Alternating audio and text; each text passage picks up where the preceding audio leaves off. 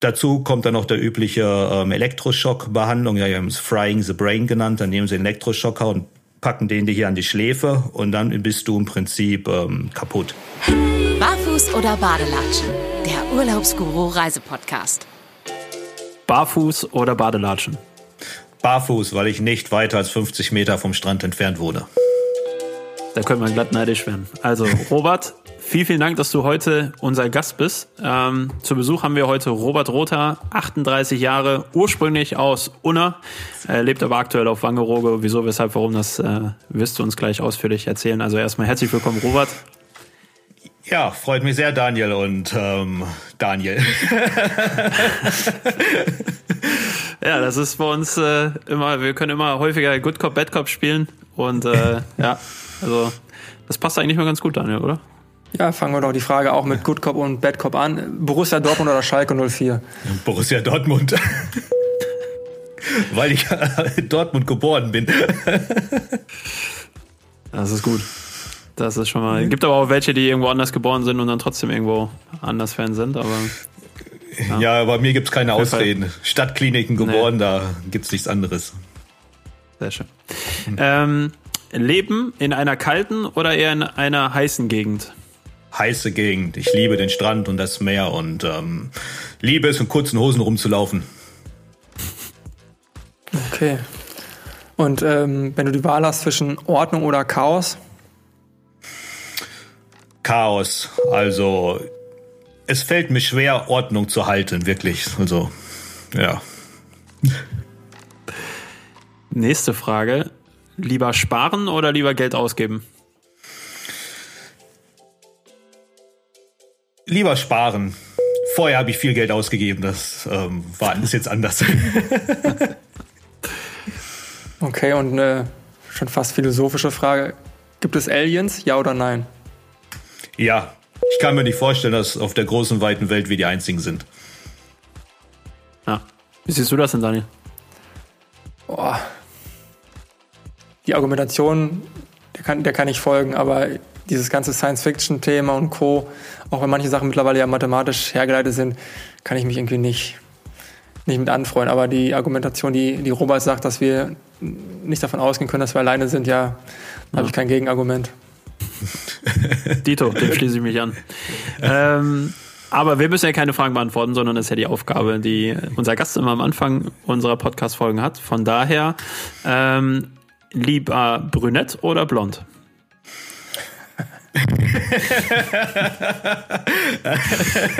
Äh, Brünett, damit habe ich bessere Erfahrungen gemacht. Klare Antwort. okay. Ähm, letzte Frage von mir. Erfolgreiche Karriere oder glückliches Verleben, Familienleben? Erfolgreiche Karriere. Das war bisher immer mein Weg, den ich gegangen bin. Und ähm, ja, das ist meine Erfüllung. Okay, das ist ja auch eine perfekte Überleitung, Robert, um ein bisschen darüber zu berichten, was du in den letzten Jahren alles erlebt hast. Und ähm, ich glaube, es ist ganz wichtig zu sagen, dass wir normalerweise hier im Podcast ähm, viele positive Themen behandeln und, und ähm, ja, halt auch häufiger auf die Themen gehen, wenn wir dann davon sprechen, wie schön die fernen Länder und Kulturen sind und sonstiges. Ähm, und äh, ich glaube, da ist auch wichtig und das, das weiß ja, glaube ich, auch jeder, dass es da halt auch immer wieder mal ähm, andere Geschichten gibt, nämlich eine andere Seite der Medaille sozusagen.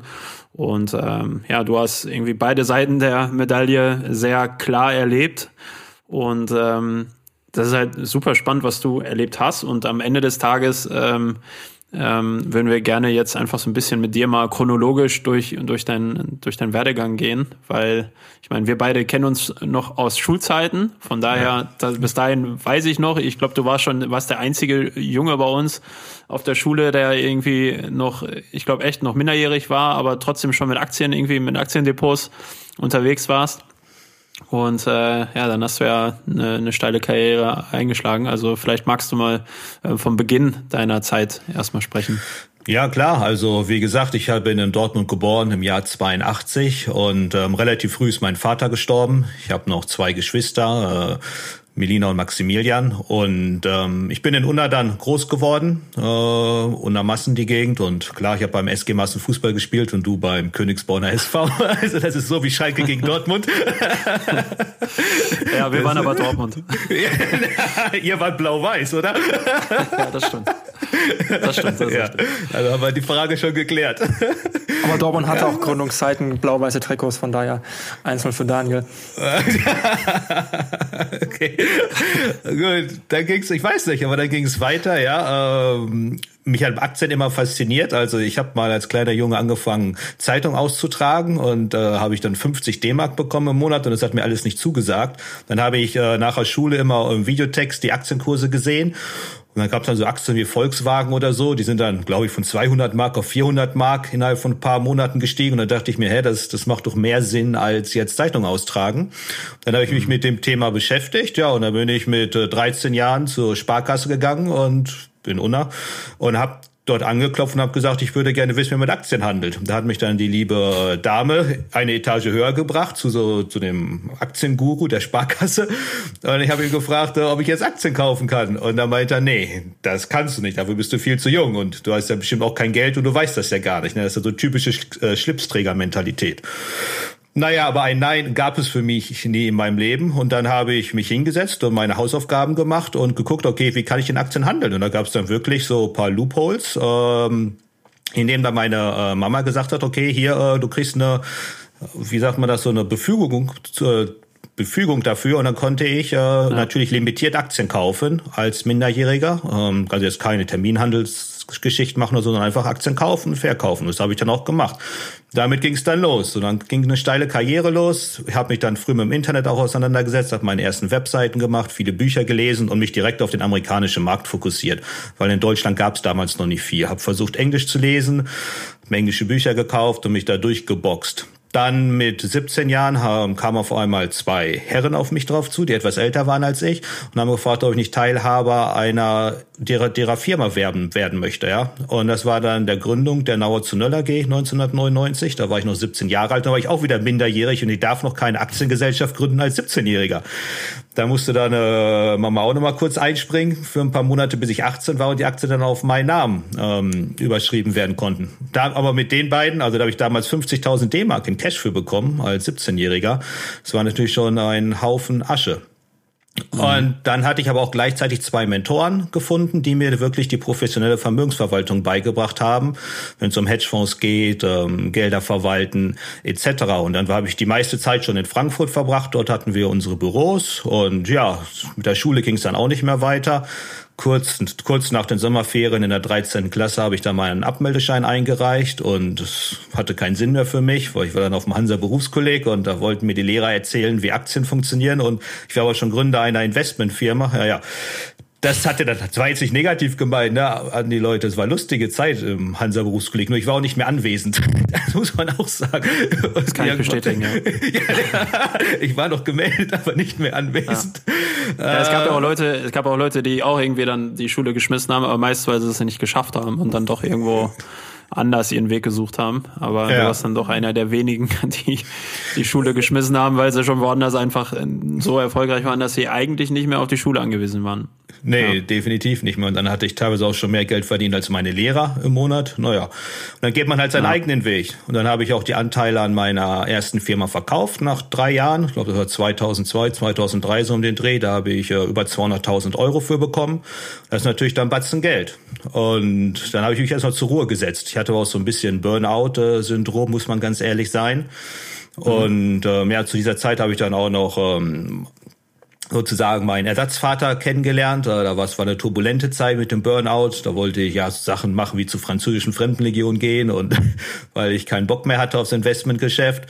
Naja, aber okay. der der Herr, der äh, Oliver, war noch gestern im Livestream, hat mich dann ähm, ja, der ist IT-Sicherheitsexperte und hat mich dann so ein bisschen auf den richtigen Weg gebracht. Und dann habe ich weitere coole Leute kennengelernt, auch aus dem Unternehmerbereich. Und dann bin ich mit einem, mit dem ähm, Gunther, äh, bin ich dann 2004 nach China ausgewandert, weil ich schon immer Aber raus wollte aus Deutschland. Ja. Ganz kurz noch nachgefasst. Du hast 200.000 Euro oder D-Mark bekommen, also eine Stange Euro, Geld ja, einfach. ja. Euro und äh, hast dich in Anführungsstrichen zur Ruhe gesetzt. Da warst du wie alt dann? Ähm, zwei, nee, Anfang da war 20. ich. Nee, ja, Anfang 20, genau, ja.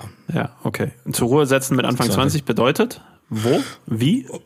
Ach ja, Okay, du hast gerade Burnout zwar gesagt, aber Ich habe mir ein schönes, äh, schönes Haus gemietet, auch schöne Wohnung gemietet und dann erstmal nur durchgefeiert. Sechs Monate, sieben Monate am Stück in, äh, im Ruhrgebiet. okay. Was man halt so macht. Äh, und das Leben genossen, ja. Ja. Und dann hast du äh, wieder so viel Antrieb gehabt, dass du gesagt hast, so jetzt, jetzt geht's einen Step weiter. Ja, ich wollte schon immer raus aus Deutschland, ja. Das war schon immer mal, Okay. ich hatte den Drang weg äh, in die große weite Welt und es war mir jetzt aber nicht klar, dass ich nach China komme.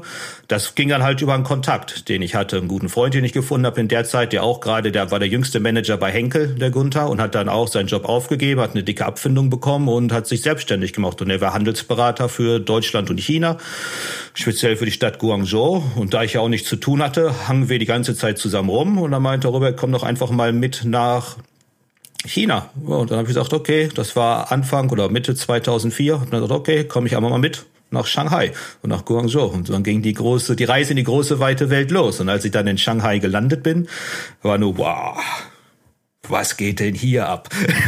Wir kennen ja nur Ja. Deutschland, kleine Einfamilienhäuser oder vielleicht mal ein fünfstöckiges Hochhaus, ne? Und dann die erste Nacht habe ich im Jin Mao Tower verbracht und im 88. Stockwerk haben wir eine schöne Flasche Chivas getrunken. Und dann guckst du über Shanghai und denkst dir, wo, wo bin ich hier, ne? da war, da war ich in einer anderen Welt und die Welt hat mir gefallen. Ja. Da war ich dann verloren. Aber Daniel, war das bei dir auch so? Weil ich meine, jetzt in Shanghai selbst war ich noch nicht, aber als ich mein, wir waren ja zusammen in New York und als ich dann nachher wieder nach Hause gekommen bin und hier wieder wirklich dann irgendwie durchs Ruhrgebiet gefahren bin, habe ich wirklich, das kam einem alles irgendwie klein vor und auch irgendwie, ja, wie soll ich das sagen, irgendwie alt, Provinzmäßig, ne? so provinzmäßig, ja. Weiß glaub, nicht, das hast du trifft's. ähnliches Gefühl gehabt oder? Ja, also ich glaube schon, dass die, wie Robert es gerade geschrieben hat, diese, diese andere Welt, ich glaube, man kann ja schon realisieren, dass man auch in eine andere Welt eintaucht. Ähm, ich stelle mir eher vor, was macht ein New Yorker, der am Times Square steht, wenn er bei uns in Unna ins Nikolaiviertel guckt. Also der muss dann ja auch denken, er ist in einer, andere, in einer anderen Welt. Ich glaube, das geht, geht in beide Richtungen. Das stimmt. Ja. Aber Robert, eine Zwischenfrage hätte ich, äh, weil das vorhin auch bei dir so schon fast flapsig war. Du hast Zeitung ausgetragen und sagtest ja 50 D-Mark verdienen. Das ist ja von der Effizienz jetzt nicht so cool. Kann man, ohne es jetzt irgendwie negativ ähm, zu deuten, sagen, dass finanzielle Freiheit immer dein Antrieb war, auch schon als 13-jähriger Bub? Ja, also Geld verdienen. Ähm, ich meine, Geld bedeutet auf eine gewisse Art und Weise Freiheit. Äh, man muss mal ganz einfach sagen, wenn ich mir jetzt keine Gedanken darüber machen muss, ob ich mir jetzt ein Flugticket nach New York kaufen kann oder dafür jetzt zwei Jahre sparen muss, ist da schon ein Unterschied. Also das ist ein großer Okay. Antrieb. Also Geld Okay. equals Freedom. Das Zitat nehmen wir ähm, in einer halben Stunde nochmal auf, okay? Ja, kann man gerne machen. Also es ist, ist nur die Wahrheit. Man kann drüber lachen, man kann es verspotten, aber was soll ich sagen? Ist so. Also Robert, das heißt, äh, Geld ist auf jeden Fall ein Antrieb. Das heißt aber, dieser Punkt mit finanzieller Freiheit, den, den behalten wir uns mal im Kopf. Denn wenn wir gleich deine Geschichte nochmal ähm, durchgehen, dann kann man den Satz auf jeden Fall, glaube ich, nochmal für die Zuhörer nochmal anders interpretieren. Okay. Ja, und dann, Robert, Ja. bist du ja, hast du jetzt gerade ja gesagt, du bist dann irgendwie 2004 Richtung China gegangen, hast dann Singapur kennengelernt etc. Und äh, ja, wie ging es dann weiter? Wie, wie ging es dann los? Ja, erstmal habe ich in China das, was man natürlich als erstes immer finden sollte in einem fremden Land, ist eine Freundin, ja, um die Kultur kennenzulernen und die Sprache kennenzulernen. Äh, das ist der erste Schritt, den jeder äh, Single machen sollte im War Ausland. die Und blond oder brünett? Die war brünett, das war. Okay. Äh, und es war eine Chinese Australia, Australian Lady, äh, die Sissy. Und ja, mit der habe ich dann angefangen und dann habe ich weitere Geschäfte gemacht, wie zum Beispiel Schuhfabrik aufgebaut, Schmuckfabrik aufgebaut und naja, ich habe dann auch äh, viel, bin viel rumgereist. Wir waren in Thailand beim Tsunami 2004. Wir waren Okay. in Sydney war ich. Ähm, ich war ja, Singapur, wie du schon sagst, überall, wo man halt so ist in, in Asien. Und natürlich, ja, Australien, Down Under, in Sydney war ich lange Zeit. Dort vor allem auch mein Englisch verbessert. Und dann ging das halt natürlich mit ihr in die Brüche und ich habe dann eine neue ähm, Partnerin kennengelernt. Das wurde dann noch meine Geschäftspartnerin, die Angelina. Die äh, auch brünett und ähm, mit so einem Rot, Rotstich drin in den Haaren als äh, Chinesin und sie kommt aus Shanghai, um auf deine Frage einzugehen. Okay. Shanghainese, und ziemlich intelligente Frau und kommt auch aus dem Investmentbereich. Mit der habe ich dann angefangen, meine neue Investmentfirma aufzubauen und das war hat ein bisschen gedauert. Natürlich musste man sich dann ein neues Netzwerk aufbauen. Im Chinesischen nennt man das Guangxi. Das heißt, äh, man die Denkweise, die wir hier in Europa oder, oder ich sag mal speziell in Deutschland haben, damit kommt man in China nicht weit. Es gibt gibt nicht so etwas wie Verträge, auf die man sich verlässt oder irgendeine Bankauskunft. Nein, also in China ist es so, wenn ich dich meinen Freunden vorstelle. Das heißt, ich bürge auch für dich. Wenn ich sage, hey, das ist mein Freund, äh, meine Freunde Daniel vom Urlaubsguru, die machen dies und dieses Geschäft, dann weiß jeder, okay, dass ich das schon geprüft haben muss. Weil wenn ich nicht weiß, dass ihr das wirklich macht, dann äh, bin ich im Prinzip dafür verantwortlich. Wenn ihr missbaut mit den Leuten, okay, dann habe ich auch ähm, okay, das verstanden. Problem. Das ist so das Prinzip. Das Guangxi nennt man das. Und so, wenn man dieses clever aufbaut mit den richtigen Leuten, dann kann man sehr erfolgreich sein in China oder generell in Asien, würde ich das mal sagen. Ja, und das, das sind halt solche. geschafft. Ja, das haben wir aufs Extremste skaliert. Gerade mit der Wirtschaftskrise 2008, da ist unsere Firma explodiert. Da habe ich am ersten Tag der Krise 800.000 Dollar verdient an Kommission, weil wir uns eine Underground Bank aufgebaut hatten und wir haben dann Geld getauscht vom äh, Chinese Renminbi in US-Dollar oder andere Währung. Man es muss auch hier wieder deutsche Denkweise kommt nicht weit. Ich kann nicht einfach hingehen in China und mein Geld überweisen, wie ich Lust und Laune habe. Das ist alles reguliert vom Staat. Und natürlich, als die Krise kam, brauchten viele chinesische Unternehmen ihr Geld, um ihre Angestellten zu zahlen. Sie hatten aber nichts, weil keine Aufträge mehr, also die Aufträge wurden nicht mehr mhm. bezahlt durch den Credit Crunch. Und andere wollten ihr Geld schnell rausbringen aus dem Land. Und so haben wir dann ähm, ja den Mittelmann gespielt und äh, so im Prinzip unsere erste, ja, unsere erste Million verdient, indem wir eine Underground-Bank aufgebaut haben. Dann ist es explodiert. Du hast das äh, Vertrauen der Leute bekommen und dann haben wir mit der Wirtschaftskrise das Unternehmen im ersten Jahr von einer Million auf über 100 Millionen skaliert im Investmentbereich. Wir hatten dann sehr viel Geld unter Management, sehr viel Geld selbst verdient daran, haben dann das Geschäft aufgebaut. Natürlich das, was ich vorher auch gemacht habe, Aktienhandel. Äh, wir haben Firmen an die Börse gebracht. Wir haben mit Immobilien gehandelt. Ich habe in Macau, äh, ich war Großhändler in Macau von Privatapartments. Also, ich, Du erzählst das so, als würde ich irgendwie erzählen, wie ich gestern eine Runde durch den Park gegangen bin und nachher mir noch ein Butterbrot gemacht habe. So, weißt du, was ich meine? So als, klar, es ist deine Story, die wirst du auch schon mehr als einmal erzählt haben, aber ich finde, allein das nochmal sich vorzustellen, dass man irgendwie von einer Million auf 100 Millionen gewachsen ist, was macht das mit einem selbst? Ich meine, du hast ja vorher auch schon mit 17 und so weiter, hast du ja schon gesagt, da bist du schon an das Gehalt der Lehrer drangekommen. Ich glaube, bei der 100 Millionen Grenze, ähm, was, was macht das mit einem?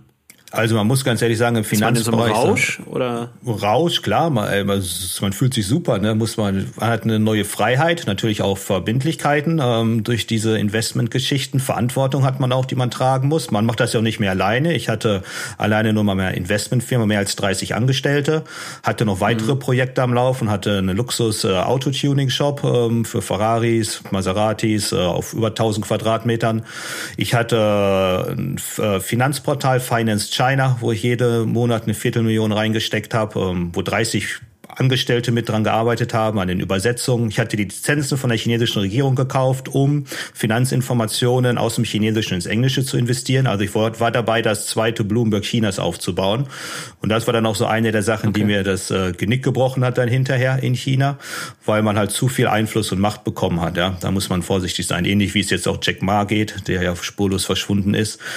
Äh, da muss man natürlich aufpassen. Und da hat man dann auch so eine gewisse Naiv Naivität bekommen. Ne? Irgendwo hat man immer noch gedacht, okay, äh, ich habe das die deutsche Denke und in China gibt es sowas wie ein Gesetz oder in andere, andere Ländern Gesetze, äh, rechtliche Sachen, aber das gibt es in solchen Ländern nicht. Wenn man da dem ein Risiko fürs System wird, dann wird es äh, gefährlich in China, ja.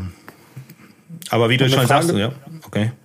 Jetzt, wo du das jetzt, wie Daniel schon beschrieben hat, in so einem Schweinsgalopp gefühlt irgendwie äh, von einer Million zu 100 Millionen beschrieben hat und du jetzt auch gerade schon so leicht angedeutet hast, dass da ähm, im Rückblicken vielleicht ein paar Sachen schon gefährlich waren. War dir das zu dem Zeitpunkt bewusst, dass du dort etwas machst, was dich in dem Land, in dem du gerade bist, ja, irgendwie auch auf, aufs Glatteis führen könnte? Oder war das einfach so schnell, dass du gar nicht die, die das Tagesgeschehen für dich ja, analysieren konntest? Also wir waren sehr vorsichtig. Meine Geschäftspartnerin war auch Jurastudentin. Wir hatten die besten Anwälte äh, eingestellt, um unsere Verträge zu machen, von Investmentverträgen bis zu den Nutzungsrechten von Informationen. Also ich war sehr vorsichtig, weil ich das ja aus Deutschland kannte. Nur in dieser Hinsicht dachte ich, dass ich abgesichert wäre in China. Nur in China ist ein Vertrag nicht mal das Papier wert, auf dem er gedruckt ist. So, und das war etwas, was ich komplett ähm, äh, vernachlässigt habe oder überhaupt nicht dran gedacht habe, ja. Ja, und dann hast du da, du hast gerade, wir haben dich ja unterbrochen, du hast ja noch weiter erzählt, du hast ja noch weitere Highlights erlebt. Vielleicht kannst du da noch mal ein bisschen drauf eingehen.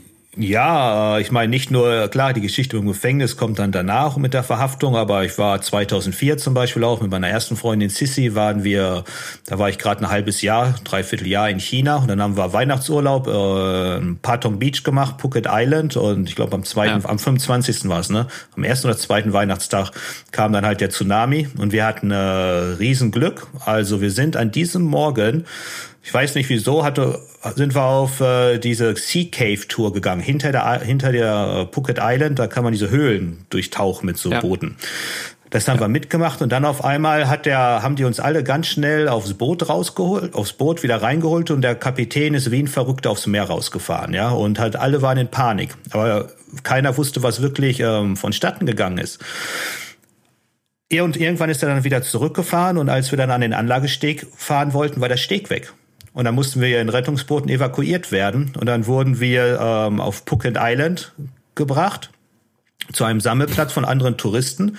Und da hat man erstmal gesehen, dann haben die uns erstmal erzählt, was da passiert ist und haben so uns Bilder gezeigt, wie auf einmal kein Wasser mehr im Meer war. Das Meer war leer. Mhm. Das musst du dir mal vorstellen. Du guckst einen Kilometer ins Meer rein und das ist auf einmal leer. Das war Wahnsinn. Ja, und ähm, dann sind wir wieder auf eigene Faust zurück in, zu unserem Hotel gefahren, Patong Beach. Und als wir dann dort angekommen sind, war bis zum zweiten Stockwerk unser ganzes Hotel zerstört. Wir wären an dem Morgen normalerweise am Frühstückstisch gewesen, aber dann wären wir tot gewesen. Also an unserem Strand sind weit über 500 Menschen gestorben an dem Tag und alle, alles, was im ersten und zweiten Geschoss war, war weg. Oh, das war schon krass. Und wir waren dann wirklich so glücklich, dass wir am zweiten Tag, äh, direkt am zweiten Tag nach dem Tsunami nach Hause fliegen konnten, weil wir, ja, weil wir den Rückflug gebucht hatten. Und andere haben da dann, mussten da noch lange verharren. Also das war wirklich, äh, mhm. Ja, es war ein Erlebnis, ne, sowas zu sehen. Aber was ich da sagen muss immer wieder, die Thailänder haben da in der Sekunde, als denen wirklich alles genommen worden ist, ihre ganzen Existenz, haben uns wirklich noch ihr letztes Hemd gegeben, ja, haben uns Wasser gegeben, was zu essen gegeben und haben sich wirklich um einige gekümmert da. Seitdem bin ich auch in Thailand verliebt. Ich habe viele Freunde in Thailand, äh, thailändische Freunde, deutsche Freunde, die dort leben. Ich war oft dort und kann nur sagen, da ist eine Herzlichkeit in dem Land, was ich sonst äh, in keinem anderen Land wirklich, was in so einer Krise war, erlebt habe. Krass. Ja. Also ich selber war auch mal in Thailand im äh, Kamala Beach ähm, und da lag ich da am Pool und dann ist das halt ein Pool direkt am Meer.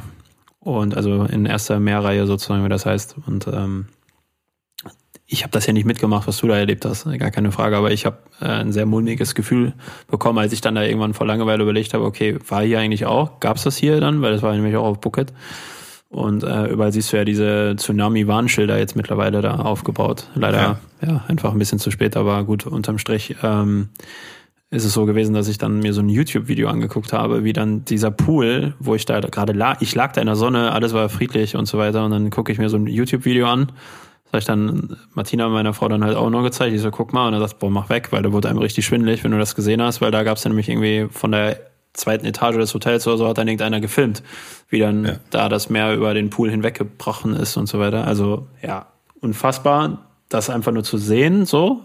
Äh, da war ich ja, wie gesagt, nicht involviert, aber für dich muss es ja auch ein unfassbares Erlebnis ja. gewesen sein, leider. Und ähm, was ihr ja Gott sei Dank überlebt habt, das muss man ja auch also wir hatten super viel Glück, also als wir wirklich wieder zu Patong Beach zurückkamen, also es lagen Schiffe auf den Häusern drauf und so, das kann man sich gar nicht vorstellen, so als ob eine Bombe eingeschlagen hätte. Autos waren in der zweiten Etage gestapelt von Hotels, also ja. da frage ich mich, wie geht sowas? Das ist, das war Wahnsinn.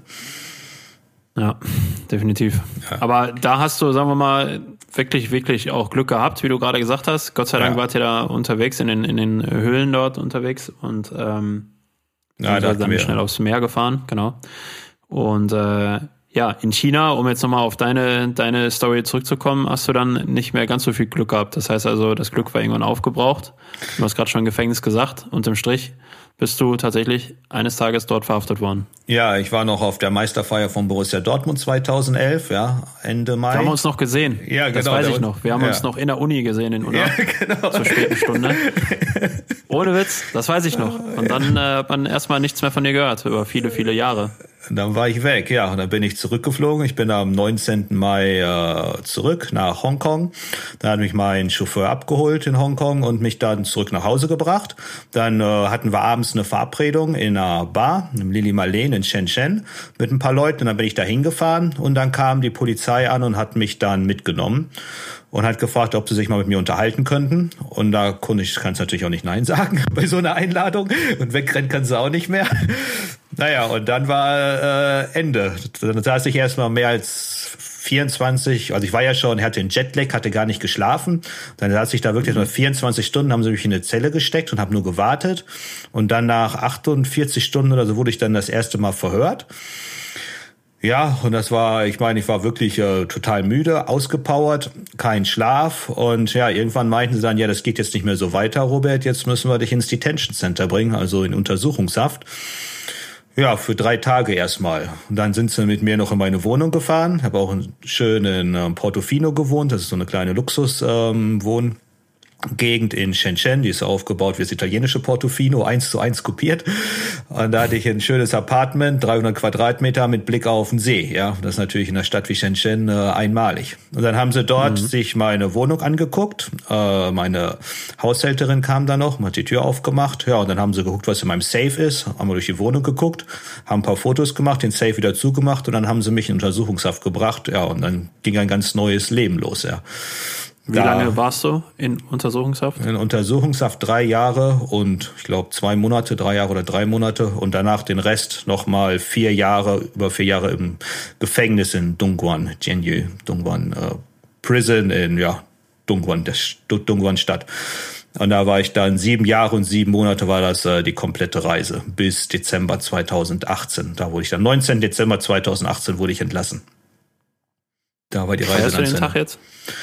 Feierst du den Tag jeden Tag irgendwie jedes Jahr? Nee, ich habe ich hab ihn letztes Jahr vergessen, aber ich wurde dran erinnert äh, von meiner Freundin und so. Aber nee, das ist okay. habe ich jetzt wirklich nicht äh, abgesch abgeschrieben ja. das Thema. Als ich dann entlassen worden bin, habe ich das Buch geschrieben, ja, die Drachenjahre, was ja ein Spiegel-Bestseller geworden ist. Und damit habe ich das dann verarbeitet. Und da muss man irgendwann auch mal sagen, okay, mit der Veröffentlichung des Buches letzten Jahres im März kam der Erfolg und ähm, die Geschichte ist draußen das war mein Ziel, auch als ähm, Andenken an die ganzen Leute, die noch im Gefängnis in China sitzen und auch damit äh, keiner sagen kann, dass es kein Testimony, also kein Zeugnis, Zeugenbericht gibt, was dort passiert. Also ich habe deshalb auch geschrieben, weil die deutsche Regierung sowas ja auch noch immer leugnet, dass es keine Folter in chinesischen Gefängnissen gibt und so. Dieses Auswärtige Amt hat mich ja auch als Lügner dargestellt oder dass ich nicht die Wahrheit sage. Das äh, ist natürlich, es geht gar nicht, aber der Spiegel hat die Geschichte rausgebracht und jetzt kann keiner mehr sagen, dass es in China keine Folter gibt, keine Zwangsarbeit. Es gibt es, es gibt äh, alles dort. Und ich habe es mit eigenen Augen gesehen. Ich, ich wurde äh, mit wurde von Polizeibeamten getreten. Ich muss bei einer Zwangsarbeit. Ich habe äh, gesehen, wie Leute auf ähm, Tiger Chairs ges gesetzt werden. Das ist so ein Stuhl, wo so Zacken unten drunter sind. Dann wirst du da eingeklinkt und da musst du dann mehrere Tage oder Wochen drauf sitzen bleiben und kannst dich nicht bewegen. Dazu kommt dann noch der übliche ähm, Elektroschockbehandlung, ja, wir haben es Frying the Brain genannt, dann nehmen sie den Elektroschocker und packen den dir hier an die Schläfe und dann bist du im Prinzip ähm, kaputt. Dann ist dein Nervensystem äh, auseinandergefallen, dann bewegst du dich wirklich nur wie ein Zombie und das ist dann, dann bist du natürlich fertig. Ich selbst wurde auch in Untersuchungshaft in Ketten gelegt, weil äh, so zehn Kilogramm Ketten, Hände zusammen und Füße zusammen, weil ich mich beschwert habe aufgrund von äh, mangelnder, ähm, also dass ich hatte gesundheitliche Probleme und die haben mich nicht vernünftig behandelt und nur aufgrund dessen, weil ich mich beschwert habe, wurde ich dann in Ketten gelegt. Die wollten mich da drei Tage lang liegen lassen, aber dann kam zum Glück mein Anwalt. Ich weiß nicht, wer der das mitbekommen hatte. Also ich hatte einen der besten Anwälte des Landes und der hat es dann geschafft und hat nämlich eingeredet, dass ich ähm, ja mich doch entschuldigen soll sollte für das, was ich gesagt habe. Da habe ich gesagt, ey, für was soll ich mich denn entschuldigen? Das ist nun mal die Scheiße, die hier läuft.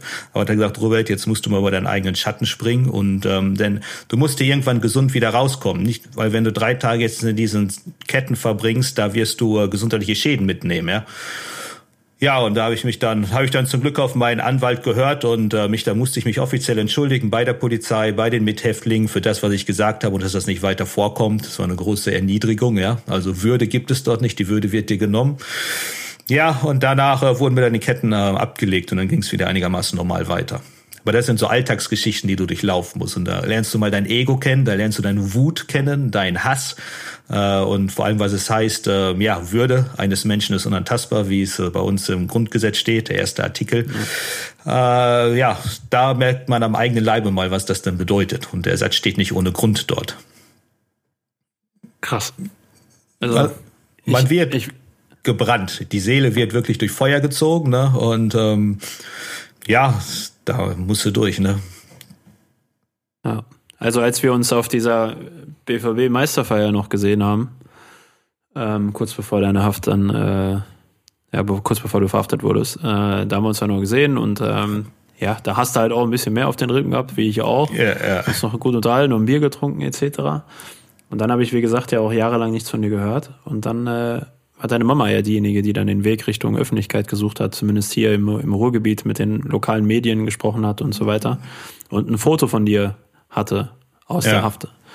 Ähm, und da warst du, ich weiß gar nicht wie viel Kilo, ob du das weißt, aber auf jeden Fall warst du nur noch ein Strich in der Landschaft. Und ja. Da ich, also da war hier gefühlt alle, die, die dich von früher kannten und so weiter, waren dann alle geschockt und haben dann erstmal überhaupt mitbekommen, was da so passiert. Und ähm, vielleicht kannst du mal über die ersten Monate deiner oder ersten Jahre deiner Haft sprechen, weil im Endeffekt musstest ja, ja ja, ich glaube, keine Ahnung. Also ich ähm, manchmal kennt, manchmal hört man ja, dass in, in Deutschland wohl die Gefängnisse sehr, sehr ähm, wie sagt man das? Die könnt ihr als Fünf-Sterne-Hotels verkaufen auf dem Urlaubsguru. Ja. für mich, das ist, ja. ich sage, um dir mal ein Bild dafür zu geben, wie wir gelebt haben oder gehaust haben im Gefängnis. Aber könnte ich eine Zwischenfrage stellen? Ja, klar. klar. Bevor wir sie ähm, gleich übergehen, du hattest so geschrieben, aus Dortmund zurück, dann in China, dann in dieser schönen Bar. Jetzt kennt man das so aus deutschem Fernsehen und vielleicht auch aus amerikanischem Fernsehen, dann kommt die Polizei und dann muss sie einem sagen, was der Tatvorwurf ist. Was hat, was haben die Polizisten, die in China in ihrer Sprache, die du dann wahrscheinlich auch verstanden hast, direkt vorgeworfen, damit sie dich gefühlt an dem Abend aus deinem echten Leben ja entzerren konnten? Die haben mir gar nichts vorgeworfen. Die haben nur gesagt, sie wollen sich mal unterhalten. Jetzt hast du die und Wahl. Du kannst Ja sagen oder Nein sagen. Aber du weißt, wenn du Nein sagst und die Polizei steht schon vor dir, dann ähm, kann es vielleicht auch anders ausgehen, ne? Also es gibt jetzt nirgendwo den Punkt, wo man gesagt hat, man hat dir gesagt, Robert, du hast das verbrochen. Nach, an, nach einem Jahr und drei Monaten habe ich die Anklage erhalten. Vorher war ich in okay. Isolationshaft. Okay. Das Unfassbar. Nennt,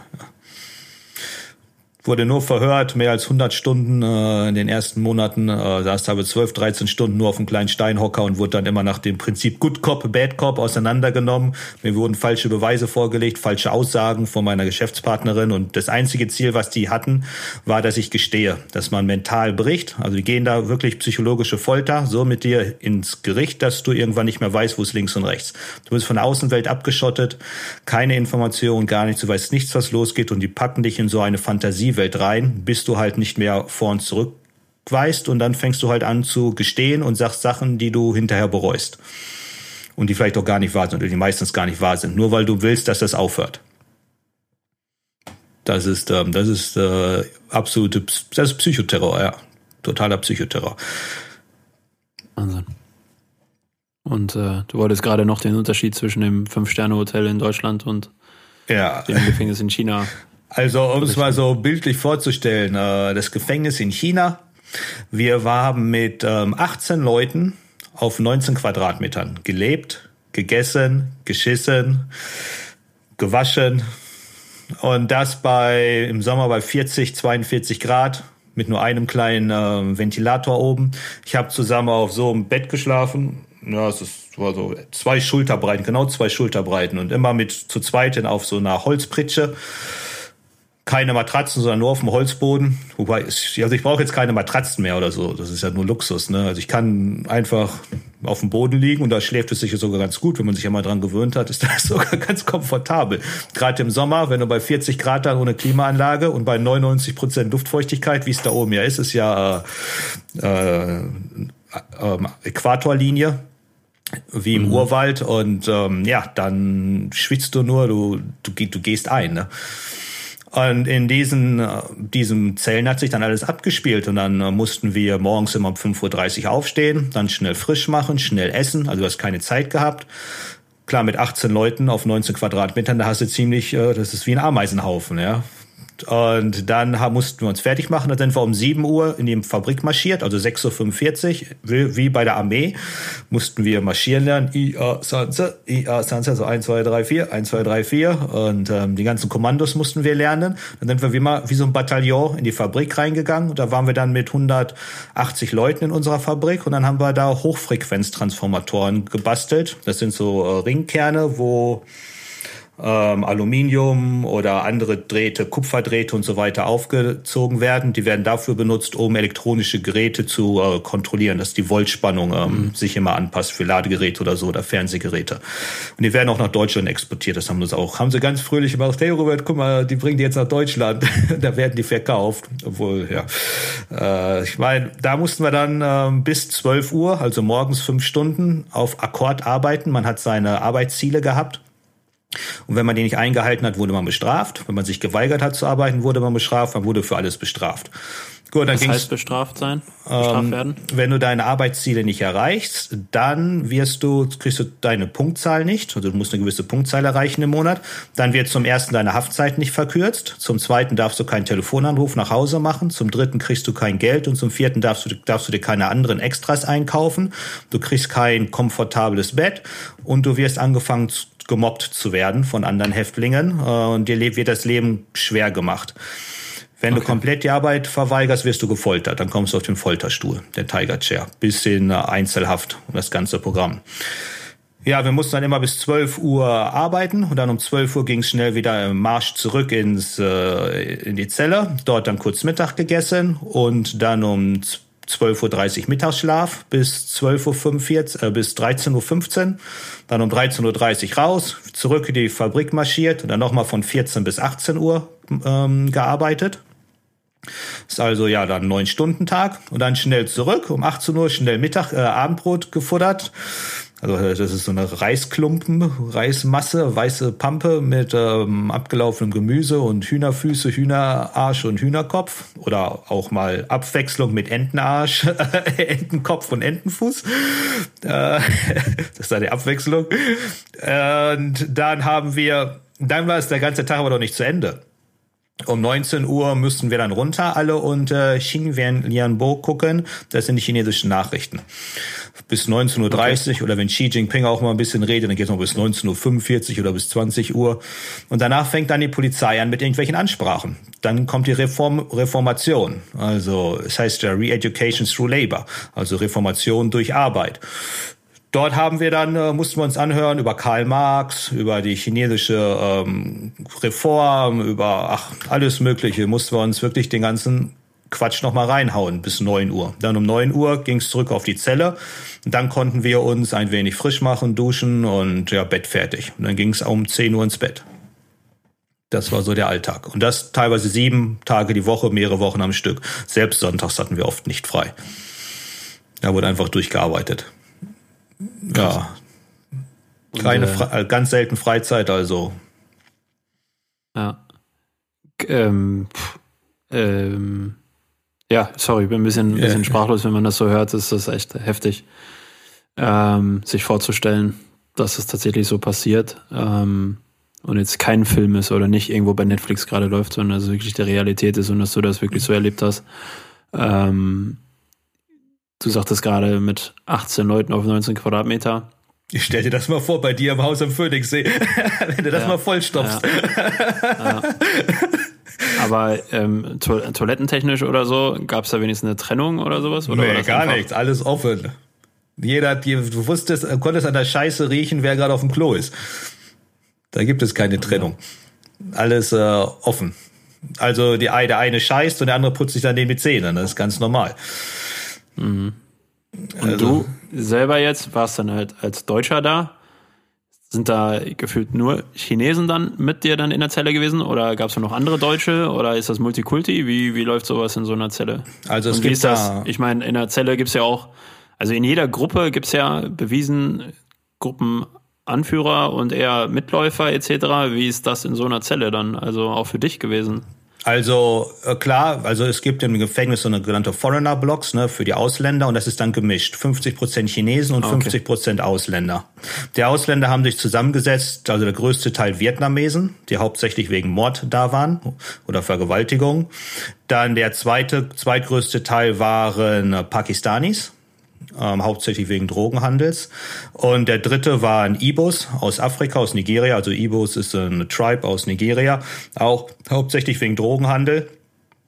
Und dann kamen da immer noch so ein paar andere Leute dazu, also ein Austri also, Chinese Australian oder Canadian Chinese, sowas.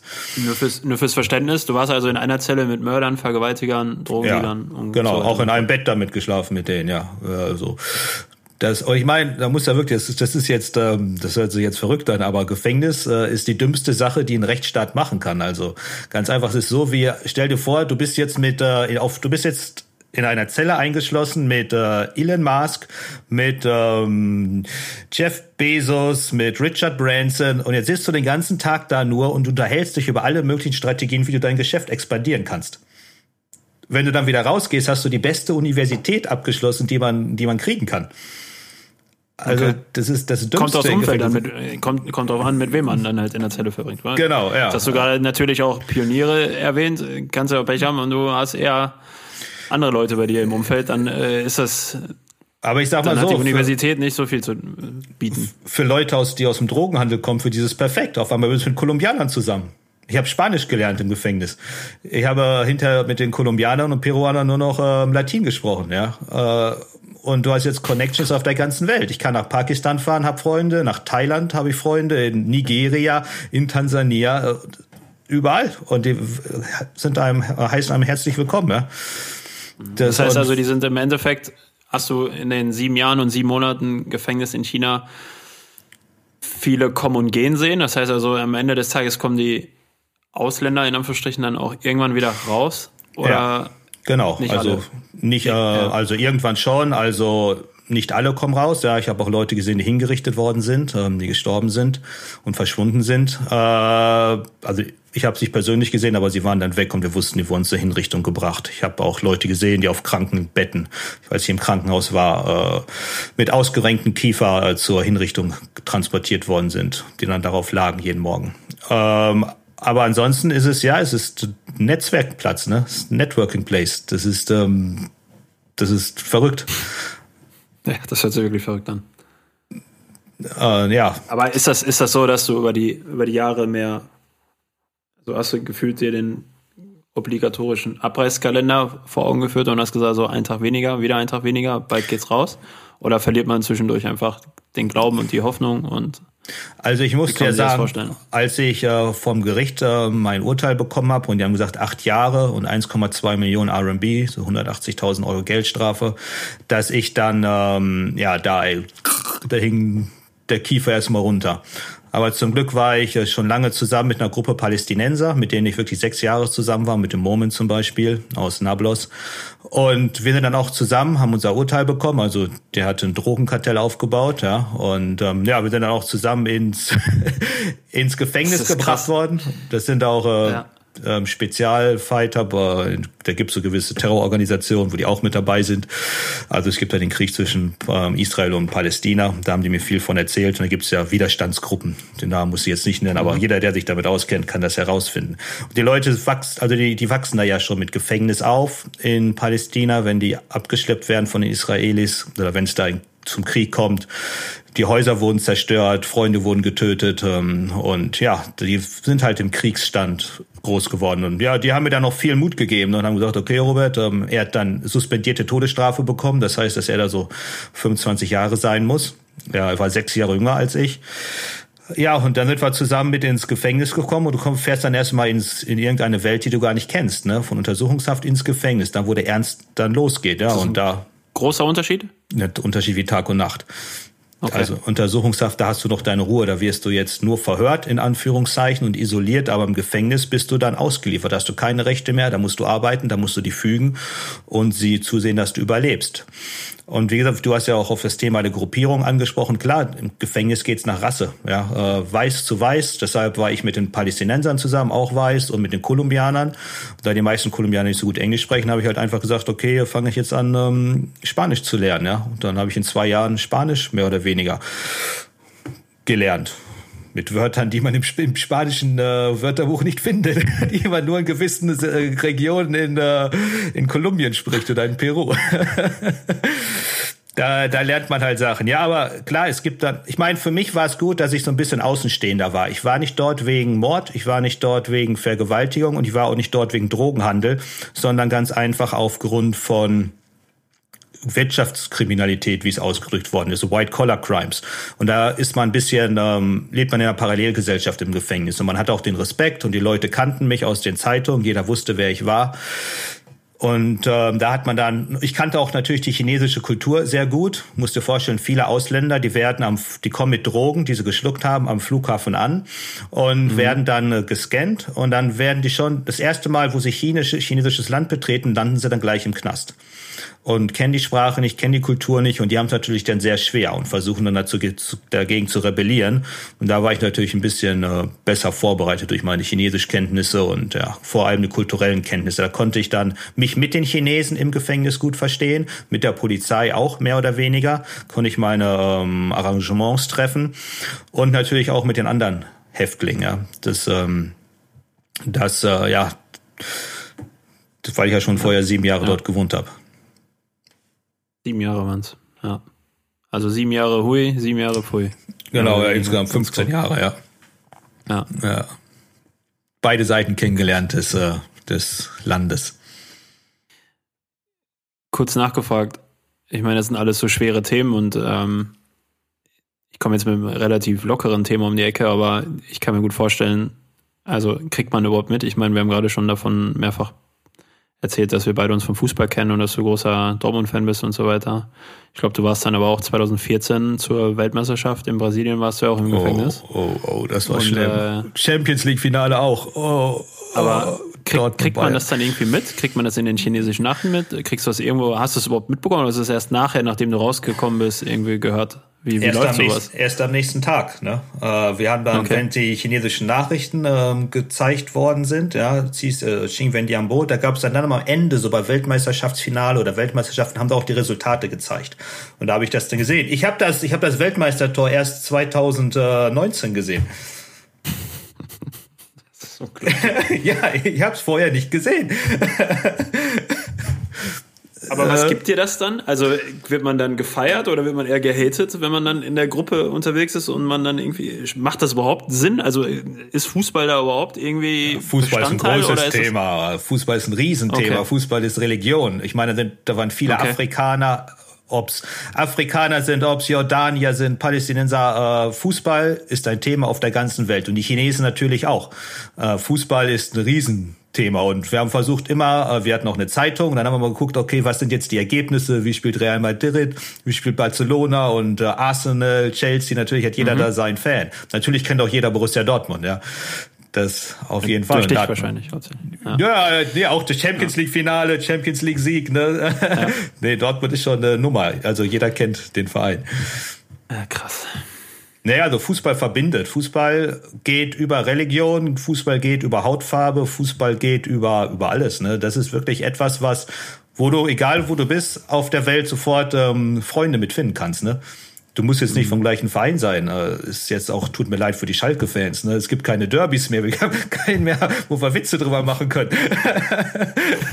so. ah, vielleicht, vielleicht, vielleicht steigt Bochum ja auf, dann haben wir doch Derbys. Also, ja, gut. Ähm, blau für blau. Nochmal noch mal, noch mal ganz kurz äh, nachgefragt. Ähm, dann saßt du da über sieben Jahre im Gefängnis und fühlt man sich irgendwann, also hast du dich, oder jetzt auch im Nachhinein, hast, bist du der Meinung, du hast was falsch gemacht und du hast dich irgendwie illegal verhalten und du saßt zu Recht im Gefängnis und hast gegen das Gesetz verstoßen? Oder bist du jetzt gerade immer noch der Meinung, du saßt einfach die komplette Zeit zu Unrecht da und was die mit dir abgezogen haben, ist die, die größte Sauerei, die du in deinem Leben kennengelernt hast? Nein, wir haben, also wir sitzen, wir sind zu Unrecht verurteilt worden, ganz klar. Ähm, das sagt unser Anwalt, das, okay. das sagen alle, da gibt's nichts dran zu rütteln. Natürlich, was ich unterschätzt habe, war, dass China kein Rechtsstaat ist, ne? muss man ganz einfach so sagen. Ähm, und ich denke mal, das beste Beispiel ist jetzt Jack Ma, wie er verschwunden ist auf einmal seit Oktober. Es gab ja das kleine Video dazu und ich war ja auch bei ja, Galileo dafür. Das müssen wir kurz abholen. Ist ja von Alibaba, glaube ich, der, genau. der Gründer, oder? Von Alibaba und und der Ant Group. Äh, damit wollte er ja letztes Jahr an die Börse gehen. Das wäre der Börs größte Börsengang der Welt geworden mit 200 Milliarden oder wo die über 31 Milliarden an Cash eingesammelt hätten. Und dann kurz drei Tage oder zwei Tage vor dem Listing wurde alles abgesagt von der chinesischen Regierung und er ist dann auch spurlos verschwunden. Das ist natürlich schon ein massives. Äh, und er war damals der reichste Mann der Welt. Also ich habe heute gelesen, er ist jetzt nicht mehr der reichste Mann Chinas, sondern ist jetzt die Nummer vier. Aber so passiert es auch den reichsten Menschen. Und das ist auch die Historie der China. Die Reichsten verschwinden immer. Die werden äh, eingesperrt lebenslang oder werden sogar hingerichtet. Ähm, ist keine Seltenheit. Also da ist Jack Ma nicht der Erste. Und ähnlich, äh, was ich nur sagen kann, seine Äußerung, der hat ja das chinesische Regime kritisiert. Und das darf man natürlich nicht machen. Und er hat auch eine gewisse Macht. Durch die Ant Group hat er Finanzdaten über 700 Millionen Chinesen, was der hat ja auch so einen ähm, äh, Bezahldienst, ähnlich wie PayPal, hat der in China. Ähm, Anpay, Anpay heißt das oder so, also Alipay. Und ähm, damit halt weißt du natürlich, wie die Chinesen ihr Geld ausgeben. Und die chinesische Regierung möchte ja so eine Art Credit Score aufbauen. So, wer sich dem System fügt, kriegt Kredite, darf reisen hier und dort. Und wenn du so ein Bezahlsystem hast, dann hast du natürlich auch die Macht über die User. Du kannst ja mal eben den Knopf ja. drücken und äh, deine Ausgaben begrenzen oder deinen Kredit tilgen oder einfach dir gar keine Zahlung mehr empfangen lassen damit hast du natürlich Macht. Und wer weiß, wie er das äh, genutzt hat. Und da hat er, glaube ich, einen Fehler gemacht. Ja. Da hat er sich nicht gefügt. Und jetzt ist er weg. Du hast gesagt, wir sind verurteilt worden. Das heißt, deine. Äh, meine Lebens-, also damals Geschäftspartnerin, ja. auch Lebensgefährtin, die Angelina, die hat lebenslange Haft bekommen. Also die sitzt noch im Gefängnis. Noch wohl weitere 15 Jahre.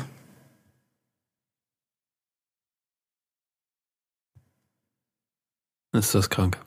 Äh, insgesamt müssen es so 22 oder 23 gewesen sein. Also ja, jetzt noch. Warum, warum hat sie eine höhere Strafe bekommen als du? Weil sie Chinesin ist. Keine Ahnung. Weil sie Chinesin ist. Das äh, muss man ganz einfach mal so sagen. Ja, für Chinesen gibt es keine Rechte. Also wenn du als China Chinese festgenommen wirst, da kannst du nur beten, dass du irgendwie da äh, mit einer Haftstrafe oder irgendwie auch noch gut behandelt wirst. Da kümmert dich die Haftstrafe gar nicht, weil bei den Chinesen läuft es noch viel sieht es noch viel schlimmer aus, ja. Die Chinesen, die mit den Ausländern zusammen waren, die hatten es ja noch gut. Die chinesischen Haftzellen sehen ja noch viel schlimmer aus. Und wenn du dich dann beschwerst als Chinese, sag mal, dein Urteil ankämpfst oder dich querstellst, dann wirst du halt verlegt in ein anderes Gefängnis, wo es dann ähm, wirklich übel zugeht. Von daher muss sich ein Chinese fünfmal überlegen, was er dann sagt. Und hier heulen die Leute rum, weil es einen Lockdown gibt. ich meine, ich, meine ich, ich, ich, selber, ich selber beschwere mich ja auch teilweise, aber dann sieht man mal die verschiedenen Blickwinkel. Ja. Daniel, wie. Wahnsinn, oder? Ja, ist schwierig zu nachvollziehen. Ja. Ich habe jetzt lange nur zugehört, man hatte schon irgendwie das Gefühl, man ist in einem sehr schlechten Film. Ich fand auch die ja. Frage gerade nochmal sehr treffend, wo du Robert gefragt hast, hey, äh, unschuldig oder nicht. Und er dann einfach ganz klar sagen kann, ist nicht. Und dann einfach so sieben Jahre hart gesprochen unter erbärmlichen Lebensgesichtspunkten in dem chinesischen Dreckskaff-Gefängnis abzusitzen, äh, macht mich auf jeden Fall sprachlos. Und ja. Rechtsstaat ist dann schon etwas, was wir hier in Deutschland schätzen sollten. An vielen Stellen. Aber man kennt ja so Geschichten, Robert, hier, da gab es mal irgend so einen Marco, der in der Türkei festsaß oder sonstiges, da haben man irgendwie die Medien alle darüber berichtet und gab es große, ja, irgendwann, irgendwann hat's hat's geklappt, sozusagen. Deine Ma hat sich ja hier eingesetzt, aber ich glaube, bis auf die regionalen Medien hat sich da auch keine, also ich glaube, die ganz großen Medien haben jetzt erst im Nachhinein über deine Geschichte berichtet, aber im, im Vorfeld, um dich da irgendwie, hast du, weißt du das, hat die Bundesregierung da versucht? zu helfen oder ist dann einfach also man muss das gegen das große China keine Chance? Nee, nicht gegen ja. das große China keine Chance. Stell dir vor, Deutsch, Deutschland ist ein Exportweltmeister. Wie viele Autos schicken wir nach China? Äh, ja. Und was ist dann, wenn du dann China da versuchst, zu weit zu kritisieren oder zu schlecht machst? Wenn China irgendwann mal sagt, okay, kommt, beschwert ihr euch mal weiter, dann verbieten wir halt VW die neue Fabrik zu bauen. Oder wir überlegen mal eben ähm, Importzölle auf deutsche Maschinen auf ja, okay. deutsche Produkte, dann ähm, schlägt das natürlich mit der Wirtschaft zurück. Man muss auch in Deutschland ganz klar sagen, Wirtschaft geht vor Leben. Das ist nun mal so. Wir glauben, dass wir hier in Deutschland in einem schönen, ehrenreichen, äh, menschenrechtsfreundlichen Sand leben. Schön für uns Leute, ja, wenn du hier jetzt auf der Straße bist, schon, aber Export geht vor. Und da muss man ganz einfach sagen, Wirtschaft ist für Deutschland wichtiger als äh, Menschenleben. Punkt aus. Das ist, das ist nun mal so. Wir leben vom Export. Unser Wohlstand in Deutschland kommt von von der Ausbeutung anderer Länder in dieser Hinsicht. Wenn man das mal genauer studiert, äh, wie wir es deutsch, wie wir es, wie es dann zugelassen wird, wie andere Länder Maschinen von uns kaufen können oder müssen und ähm, wie gewisse deutsche Importzölle aussehen, zum Beispiel für Kaffee ist es, glaube ich. Kaffee äh, kann man nicht geröstet nach Deutschland bringen oder dafür muss man ganz große neue Auf ähm, äh, Importzölle zahlen. Äh, wieso kann man den Kaffee nicht in Afrika günstiger rösten, dann würden die Afrikaner mehr Geld verdienen. Hm. Äh, ich meine, da gibt es so kleine Details, wo gewisse Industrien das sehr clever ausnutzen und die Regierung sich da auch nicht drum schert. Ja, jetzt greifst du das schon so ein bisschen äh, vor, was ich auf jeden Fall heute noch fragen wollte. Wie hat sich deine Sicht der Dinge auf, also wie hat sich die Sicht auf eigentlich auf das komplette Leben, auf alles irgendwie geändert? Ich meine, du hast vorher so ein Leben wie wir gehabt, keine Ahnung, Partys, Fußball, also ja, nicht ganz, Daniel, da hast du recht. Irgendwann bist du dann durch die Decke geschossen. Da, da, das hat von uns kann, glaube ich, keiner so bestätigen. Das hat dann keiner erlebt. Aber ich meine, du kommst in Anführungsstrichen, hast die gleichen Wurzeln wie wir, so, bist hier im Ruhrgebiet groß geworden und hast dann natürlich Karriere gemacht, bist nach China gegangen und bist zum, komplett durch die Decke geschossen. Hast da irgendwie so die komplette Sonnenseite des Lebens kennengelernt mit allen Facetten, die es dann gibt. Und dann kam der brutale Absturz und ähm, wie denkt man jetzt? Denkt man jetzt komplett anders oder bist du eigentlich immer noch so der, der alte Robert oder ist das, gibt es den nicht mehr durch China? Ähm, also man denkt natürlich komplett anders. Man hat die Welt von einer ganz anderen Seite gesehen, ja. Man hat ganz andere Menschen kennengelernt. Ich habe Menschen in einem, ich habe mit Menschen in einem Bett geschlafen, die man im normalen Leben nie treffen würde, ja. Du würdest nie mhm. auf einen vietnamesischen Mörderer treffen, der irgendwo aus dem Dschungel kommt, ja. Da ist überhaupt keine Chance zu treffen. Oder mit einem nigerianischen Drogenhändler äh, oder mit einem kolumbianischen ähm, Kartellboss, das, das sind so Leute, die triffst du nicht. Aber ich habe mit den Leuten zusammengelebt und zusammen geschlafen. Das gibt einem natürlich eine ganz andere Sichtweise auch auf andere Länder und auf einen selber. Wieso kommen die meisten Leute denn in den Drogenhandel in Afrika zum Beispiel? Nicht, weil sie es wollen oder nicht, weil sie ein böses Herz haben. Nee, ganz einfach, weil sie keine Chance haben keine Ausbildung haben und sie wollen dann halt ganz einfach für ihre Kinder oder für ihre Brüder ein besseres Leben schaffen. Ich weiß, ich kenne hier in Deutschland äh, Ärzte, die durch den Drogenhandel ausgebildet wurden. Also die Brüder haben mit Drogen gehandelt, mit denen saß ich zusammen und haben damit dann deren äh, Brüdern es ermöglicht, hier in Deutschland ein Studium zu machen damit dieser äh, Teufelskreislauf in der Familie gebrochen wird. Und wenn du dann die lokalen Zustände kennenlernst, mal wie es in Palästina ist oder in Pakistan oder Jordanien oder auch in Kolumbien, da kriegst du eine ganz andere Sicht auf die Welt und dann hinterfragst du dich natürlich auch selber. Zum einen kommst du durch den eigenen Schmerz, den du erlebst, äh, an deine Grenzen und dann die, deine eigene Würde, die dir im Prinzip versucht wird, genommen zu werden. Da lernst du dich selbst kennen, du lernst dein Ego kennen, du lernst Gott kennen. Ich habe alle äh, ähm, heiligen Schriften gelesen, vom Koran über Bibel, buddhistische Schriften, hinduistische Schriften und nicht nur gelesen, sondern ich habe mit den Muslimen zusammen gefeiert, äh, Ramadan, ich habe mit den Russen zusammen Neujahr gefeiert, mit den äh, mit den Indern ihre Feste, also mit allen verschiedenen Leuten. Und da kriegst du natürlich mhm. ein ganz anderes Einblick auf Kulturen. Und wenn wir uns jetzt hinstellen und sagen, hey, was wir hier in Deutschland machen und Europa machen, ist richtig und ist der Maßstab der Welt, dann muss ich nur sagen, nee, das ist ziemlich armselig. Und äh, da den anderen Menschen zu respektieren und seine Würde zu respektieren, das ist natürlich eine ganz andere Denkweise. Ja, ich, ich da, da muss ich einmal, weil ich ich habe ein ähnliches Beispiel. Ähm manchmal denke ich, dass wir in Deutschland uns einfach für zu wichtig äh, nehmen auf der Welt und dass wir irgendwie so einen großen Einfluss haben, weil Daniel, weißt du noch, als wir in, in Vegas waren ähm, ähm, und da, da haben wir halt einen Junggesellenabschied gefeiert und ähm, da, ähm, ja, es war ja meiner und dann durfte ich halt äh, auf die Leute zugehen, auf den, die, da auf der Straße waren und dann sollte ich Fragen stellen und so. Und wenn die eine Frage richtig beantworten, habe ich Glück gehabt. Wenn sie falsch beantwortet haben, musste ich irgendwie, glaube ich, einen Schnaps trinken oder so. so. Und ähm, ja, dann haben wir ja gefragt nach der Kanzlerin.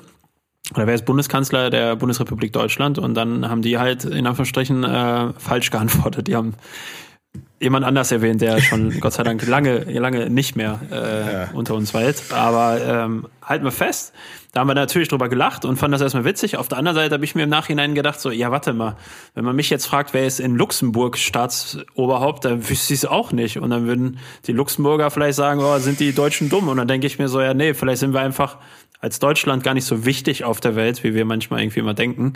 Und ähm, also warum sollen Amerikaner wissen, wie unser, unser Staatsoberhaupt heißt, ist doch eigentlich total egal, weil so wichtig ist Deutschland, glaube ich, nicht, global gesehen.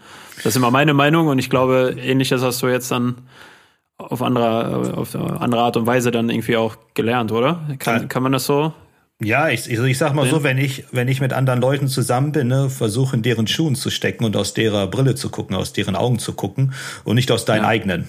Und dann ja. fängst du nämlich an zu richten und sagst dir, okay, äh, der macht das nicht so, wie wir das machen, also ist das falsch. Und man sollte nicht über andere Menschen richten, sondern ganz einfach, okay. Also ich habe ein schönes Sprichwort, ein chinesisches Sprichwort habe ich gelesen. Es, ähm, es sagt im Prinzip so, äh, jeder Mensch ist wie ein Buch, ja. Du musst nur anfangen, es zu lesen. Mhm.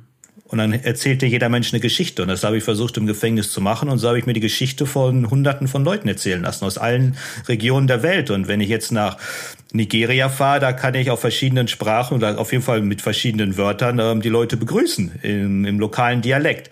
Obwohl ich noch nie da war, ja, in dieser Sache. Aber ich, ich fühle mich so, als ob ich schon da gewesen wäre. Das auch in Pakistan oder in Palästina. Ich weiß, wo ich hin muss oder in Kolumbien, ja, ohne jetzt äh, mit Furcht dahin gehen zu müssen, sondern ich weiß jetzt, wie man die Leute respektiert. Und wenn du die Leute respektierst, dann respektieren sie auch dich hinterher. Das ist der erste mhm. Schritt, wie du Respekt überhaupt bekommen kannst. Und das ist das, was wir halt oft in der westlichen Welt falsch machen. Also wir versuchen unsere Ansicht als richtig darzustellen, ja. Und damit richten wir schon die anderen und dann haben wir schon verloren. Dann kannst du keine Herzen mehr gewinnen. Wohl wahr. Sehe ich ebenfalls so.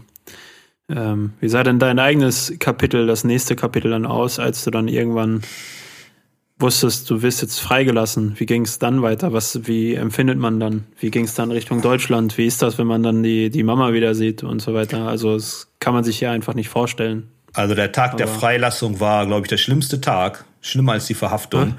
Denn äh, du bist so, du hast ja mit, ich habe mit Leuten sechs Jahre zusammen, zusammen äh, sechs Jahre lang zusammengelebt, ja in einer Zelle. Und das ist so, äh, dass du, als ob du jetzt ähm, die Leute, du bist im Krieg, bist an der Front, du musst jetzt deine Kameraden zurücklassen und weißt, du wirst die meisten nie wiedersehen. Ja? Und als ich dann abgeholt worden bin aus dem Gefängnis, da habe ich Standing Ovations von den äh, Gefangenen erhalten und ähm, haben mich gefeiert. Ey, und da geht dir, da bricht dir das Herz. Ne? Klar, auf der einen Seite mhm. geht's jetzt nach Hause, du freust dich, aber auf der anderen Seite lässt du deine Freunde oder deine Familie hinter dir, ne, aus dem Gefängnis. Ja, und das ist, das zerreißt einen natürlich. Und da bin ich da mit ganz gemixten Gefühlen nach, äh, haben sie mich zum Flughafen gebracht, die Chinesen. Erstmal, ich habe dann Klamotten bekommen von äh, meiner Mutter, die sie gekauft hatte. Die konnte ich dann anziehen. Nur da war dann halt die Hose zu groß. Also ist mir mal runtergerutscht und ich hatte keine Unterhose. Ich bin dann so halb bekleidet zum Flughafen gefahren und ich wusste auch nicht, wohin ich fliege oder worüber ich fliege. Die Polizei hat mich dann da durch die Immigration gebracht. Und mir ging es dann aber auch so schlecht, diese ganzen Eindrücke. Ich bin Auto gefahren das erste Mal wieder und mir war so übel. Und dann bin ich durch den Flughafen gegangen in Guangzhou und ich guck da nur so, boah, diese ganzen Lichter, so grell. Ich habe keine Farben gesehen. Du, du lebst ja nur in Monotonie. Das war ja alles nur entweder weiß oder irgendein Grün. Diese beiden Töne hatten wir. Und dann läuft da so eine Frau an mir vorbei und ich so, boom. Ich renne in so eine Wolke hinein oder gegen so eine unsichtbare Wand und rieche das erste Mal Parfüm. Und ich so, wow. Und dann drehe ich mich um und guck, das ist da super schicke Blondine mit langen Haaren. Perfekt, äh, schön gestylt in Gucci und sah aus wie eine Russin. Äh, Wahnsinn. Und ja, ich bin dann so völlig benebelt in den Flieger ge gebracht worden, ja, in der VIP-Lane von, äh, von der Einwanderungsbehörde. Bin dann in den Flieger reingekommen, mir war so schlecht. Und als ich in dem Flieger saß, gucke ich mir so um hä, was machen die Leute denn da alle? Haben ihre Handys, gucken auf ihren Handys, gucken auf ihren Tablets, äh, Filme und so. Und ich so, hä? Du hast doch deinen normalen kleinen Flugzeugfernseher da. ihr habt ja iPhone und so ganzen Quatsch, habe ich alles verpennt, ne? und guckt mir die Leute an. Wenn du, wenn du fragst, ob es Aliens gibt, ja, die habe ich gesehen. Im Flugzeug. Die haben Technologie, die ich vorher nie gesehen habe, wie im Science Fiction. Also da kommen wir auf das Alien-Thema zurück. Nee. Dann habe ich nur gepennt. Und dann bin ich in Moskau gelandet und da waren auf einmal minus 20 Grad, von plus 20 zu minus 20 und ich hatte keine richtige Jacke. Dann schrei, sagen sie am Flugha äh, Flugzeug immer noch, ja, Robert Rother, bitte sitzen bleiben. Ja, nicht so, hm. Okay, und dann kam da eine Frau an und hat mich dann abgeholt und meinte, äh, hast du dein Passport, deinen Reisepass vergessen? Ich so, nee, den habe ich hier. Und dann meinte sie, okay, ähm, die musste mich dann in Moskau reinbringen zur Immigration dann und sehen, dass ich einen Stempel mache, damit ich einchecke und dann aus China ausgereist bin. Ja, dann haben die das wohl den Chinesen okay. weitergegeben. Ja, und dann ging es ratzfatz vom einen Ende zum anderen Ende vom Moskauer Terminal, der ziemlich groß ist, äh, in Flieger nach Hamburg, ja. Und da habe ich dann meine Mutter empfangen. Und da bin ich dann auch noch am falschen Gate rausgegangen und es hat dann noch so ungefähr eine Stunde gedauert, bis ich die überhaupt gefunden habe. Äh, ja, mhm. das, und mir ging es an dem Tag, aber mir ging es wirklich nur da Emotionen wirbeln, ne? Auf der einen Seite Freude, ja. auf der anderen Seite Traurigkeit und die ganzen Eindrücke, die einem, wo es dann einem total schlecht geht. Und ich weiß dann nur noch die erste Nacht bin ich dann auch in einer neuen Umgebung groß geworden, also geschlafen, habe ich bin ich geschlafen, weil meine Mutter mhm. einen neuen Lebensgefährten gefunden hat. Und die erste Nacht habe ich nur auf dem Boden geschlafen. Ich konnte gar nicht auf einer Matratze schlafen. Das war einfach zu hart. Und habe ich mich neben das Bett auf den Boden gelegt und dann, dann konnte ich ein bisschen, bisschen pennen. Bis zum nächsten Morgen. Und dann musste ich erstmal, ich hatte ja noch meine alten Klamotten, äh, eine kaputte Brille und dann musste ich erstmal nach äh, Karstadt, Dortmund zum Einkaufen fahren. Und, ich, und, du hast ja auch jahrelang nur so weite Klamotten getragen. Und, und Maximilian, ja. mein Bruder, war da mit dabei und ich wusste ja auch nicht, was ich jetzt anziehen sollte. Was ist denn jetzt ja. Mode oder so? Und dann hat mich Maximilian eingekleidet. Und Ach, das war auch lustig. Die Sachen, die waren so eng, dann so Skinny Jeans und so. Ne? Das ist, ich habe mich gefühlt wie so ein, oh, ein steifer Sack, der da jetzt in irgendwas reingezwängt wird. Ne? Ach ja, nee, das war lustig. Ja, da muss man sich so langsam wieder akklimatisieren, ne? in die Welt rein. Ja. Ja. Wahnsinn.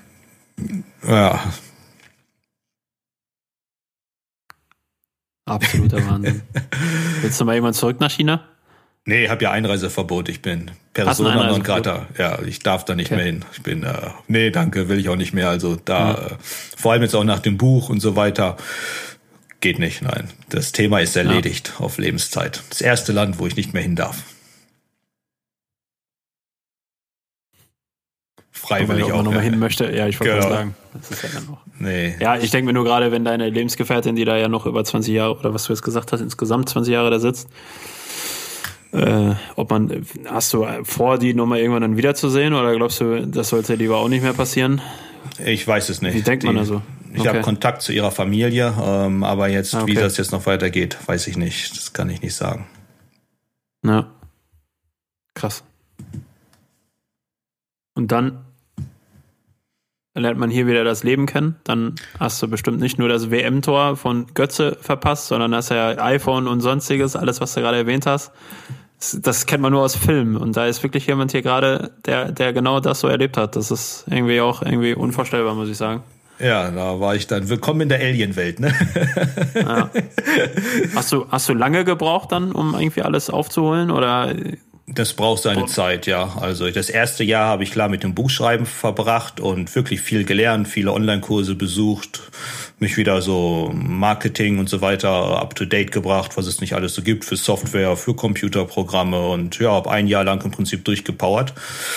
Mhm. Dann kam die Veröffentlichung des Buches und mit dem Buch kam dann natürlich auch wieder gleich, okay, Robert, ähm, kannst du mir bitte beibringen, wie man an der Börse handelt? Ja, dann hat das Ganze seinen seinen Weg genommen und jetzt ja geht's mit Kryptowährung und Livestreams ging's dann los vor ein paar Monaten und das explodiert schon wieder das Geschäft. Also das weiß ich nicht, was ich da also das, was ich da anpacke, gerade in diesem Bereich, äh, ist wie ja, ist wieder wie Bitcoin gerade durch die Decke schießt, ne? Ja da muss man jeden Tag, also jeden Tag lerne ich. Für mich waren Livestreams neu, für mich ist die Technik neu. Ich habe mich das, habe mir das alles selbst angeeignet, ähm, kaufe meine Seminare, buche Berater oder Lehrer, die mich da weiterschulen können, um so mich wieder up to date zu bringen. Das ist der einzige Weg. Musste ich dann wieder neu erfinden, dich anpassen. Und so habe ich auch wieder sehr coole Leute kennengelernt, neue Geschäftspartner, die dann ähm, mit mir was zusammen machen. Ja, und jetzt äh, nimmt das seine Form wieder an. Ja. Aber du bleibst in Deutschland, oder? Nein, nein, nein, raus, raus aus Deutschland. Ich will, mit Deutschland habe ich nichts am Hut.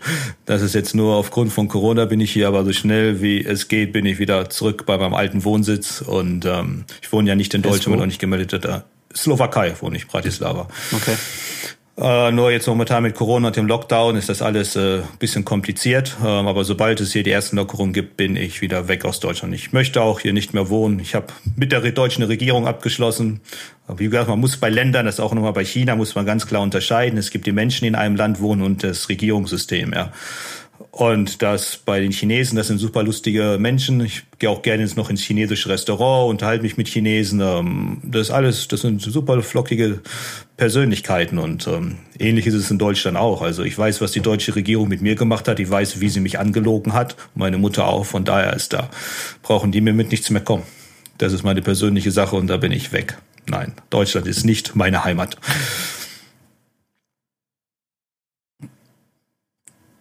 Kann man nachvollziehen, oder, Daniel? Ja. Irgendwie bei dem Erlebten. Seine, bei der Geschichte, ich meine, wir haben jetzt, glaube ich, eine gute Stunde, ja. Äh, sieben Jahre zusammengedampft. Das ist schwierig. Ich bin da so ein bisschen auf jeden Fall, ich brauche jetzt erstmal nochmal ein paar Minuten, um das zu ja. verarbeiten.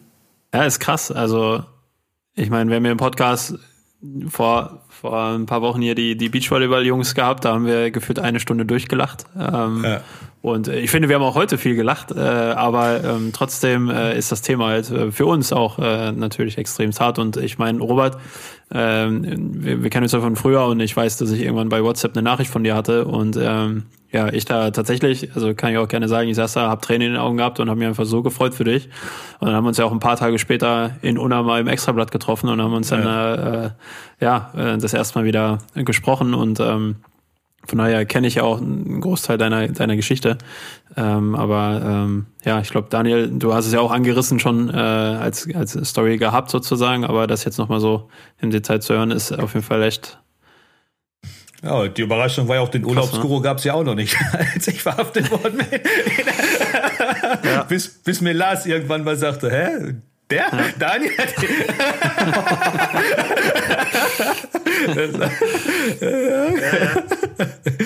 ja. ja. ja. das war so, versucht halt, so versucht halt jeder vorwärts zu kommen in, im Laufe der Zeit und äh, ja, wir haben, wir Daniels haben da auf jeden Fall mal einmal aufs richtige Pferd gesetzt. Ich meine, ähm, wir haben ja auch vorher schon ein paar Internetprojekte gehabt, die sind dann nicht ganz so erfolgreich geworden wie, wie Urlaubsguru war, bis Corona kam. Jetzt schauen wir mal, wie es weitergeht. Aber ähm, ja, so hat jeder, also das ist nicht vergleichbar, also das möchte ich jetzt gar nicht irgendwie in, in Vergleichbarkeit setzen, aber so hat jeder seine Herausforderungen. Auch wir haben natürlich jetzt Herausforderungen, die wir so in unserem Leben noch nie hatten. Ja. Ähm, durch, durch Corona oder durch die Entscheidungen, die von Regierungen getroffen werden hinsichtlich Corona. Und ähm, da ja. könnt ihr auch euer eigenes Lied von singen. ja, genau. Aber es ist natürlich ein ganz anderes Lied. Das, das möchte ich auch nochmal sagen. Also ich äh, kann hier weiterhin von zu Hause aus ähm, mein Leben so leben, wie ich es eigentlich auch ja. mehr oder weniger gewohnt bin. Und ähm, wie gesagt, ich habe es gerade schon mal so lustig gesagt, ja, und wir meckern hier in Deutschland über den Lockdown. Ähm, und fühlen uns hier unserer Freiheit beraubt, wenn wir nicht mehr ins Kino gehen dürfen oder nicht ins Restaurant gehen dürfen. Ich meine, das hat alles seine wirtschaftlichen Folgen, gar keine Frage. Also jeder Restaurantbetreiber, da habe ich volles Verständnis für, dass, dass sie gerade richtig im, im Strahl war und so. Ja, aber, ähm, aber unterm Strich trotzdem sind wir alle in einer wirklichen Wohlfühloase hier, muss ich sagen. Und ähm, ja, deswegen ja. ist es kein Vergleich zu dem, was du erlebt hast. Nein. Ja. Was hast du für Ziele noch? Also. Je okay. Ja, was Ziel. willst du? Willst du, weiß nicht, was, ja, genau, was sind, was sind deine Ziele? Willst du irgendwie beruflich nochmal auf das gleiche Niveau? Willst du einfach beruflich irgendwo vernünftig ankommen? Oder was ist auch dein Leben? Willst du, sagst du, ich will also, nochmal die ganzen Länder bereisen, will irgendwie, was, was, was ist so, was ist dein Antrieb, den du jetzt entwickelt hast, auch durch die Zeit? Veränderung schaffen. Ne? Man hat viel erfahren, Aufklärung, gerade auch die Unterstützung von Talenten oder jüngeren Leuten, die ähm, einfach einen neuen Halt suchen, ja, die vielleicht auch gerade ein bisschen verloren sind, gerade so Generation Z und die Millennials, die sind so ein bisschen orientierungslos, die sind hochintelligent, haben viel auf dem Kasten, aber oft fehlt denen gewisse Vorbilder, ja, die ein bisschen in unserer Gesellschaft fehlen. Und da möchte ich natürlich Veränderungen schaffen. Wie ich das machen kann, ganz klar, man muss die Leute erstmal erreichen, äh, mit denen ins Gespräch kommen. Und da ist, sind ja Sachen wie Kryptowährung oder Bitcoins äh, sind äh, eine super Sache. Und ich habe dort ein Fachwissen, was ich aus meiner Investmentbranche her kenne und auch den richtigen Partner, den Peter Becker habe, wo wir halt ein Wissen liefern können, was bisher keiner in Deutschland kann oder weltweit auch nur eine Handvoll Menschen tun können. Und ähm, daran, man sieht an dem Feedback dieser jungen Generation, aber auch der älteren Generation, dass die Leute Veränderung haben wollen, ne? dass sie satt haben, das, das alte System. Mhm. Das, das ist im Prinzip so das, das Mittel, um die Leute zu erreichen. Denn natürlich muss man wieder finanzielle Freiheit ähm, erreichen, ja, auf, aber dann auf einem deutlich höheren Niveau als vorher. Denn nur wenn du Geld hast, kannst du auch Veränderung schaffen. Du brauchst Geld oder Leute Leute, hat, hat mal Gandhi gesagt, um ähm, eine Revolution anzuzetteln. Ja. Mhm. Und Mahatma Gandhi hatte nicht das Geld, aber die Leute. Und ähm, für mich ist es ein Mix. Äh, ich brauche das Geld ein, einmal, um halt zum Beispiel eine Stiftung zu gründen, um meine eigenen Ideen zu verwirklichen. Und auf der anderen Seite auch die Leute, die daran glauben ja, und die mitziehen.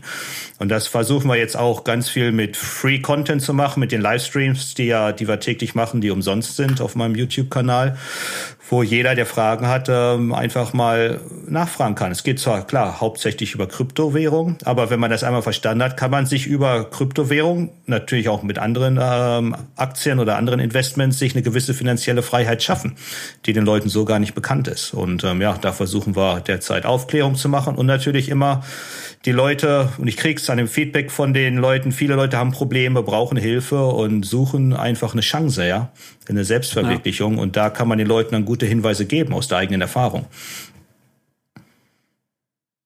Kann man so zu 100 Prozent unterschreiben, definitiv. Ja, Finde ich da, gut, dass du da auf jeden Fall so dein, dein, dein, dein Weg siehst, da auch entsprechend äh, dein Wissen zu transferieren und da jungen Menschen zu helfen.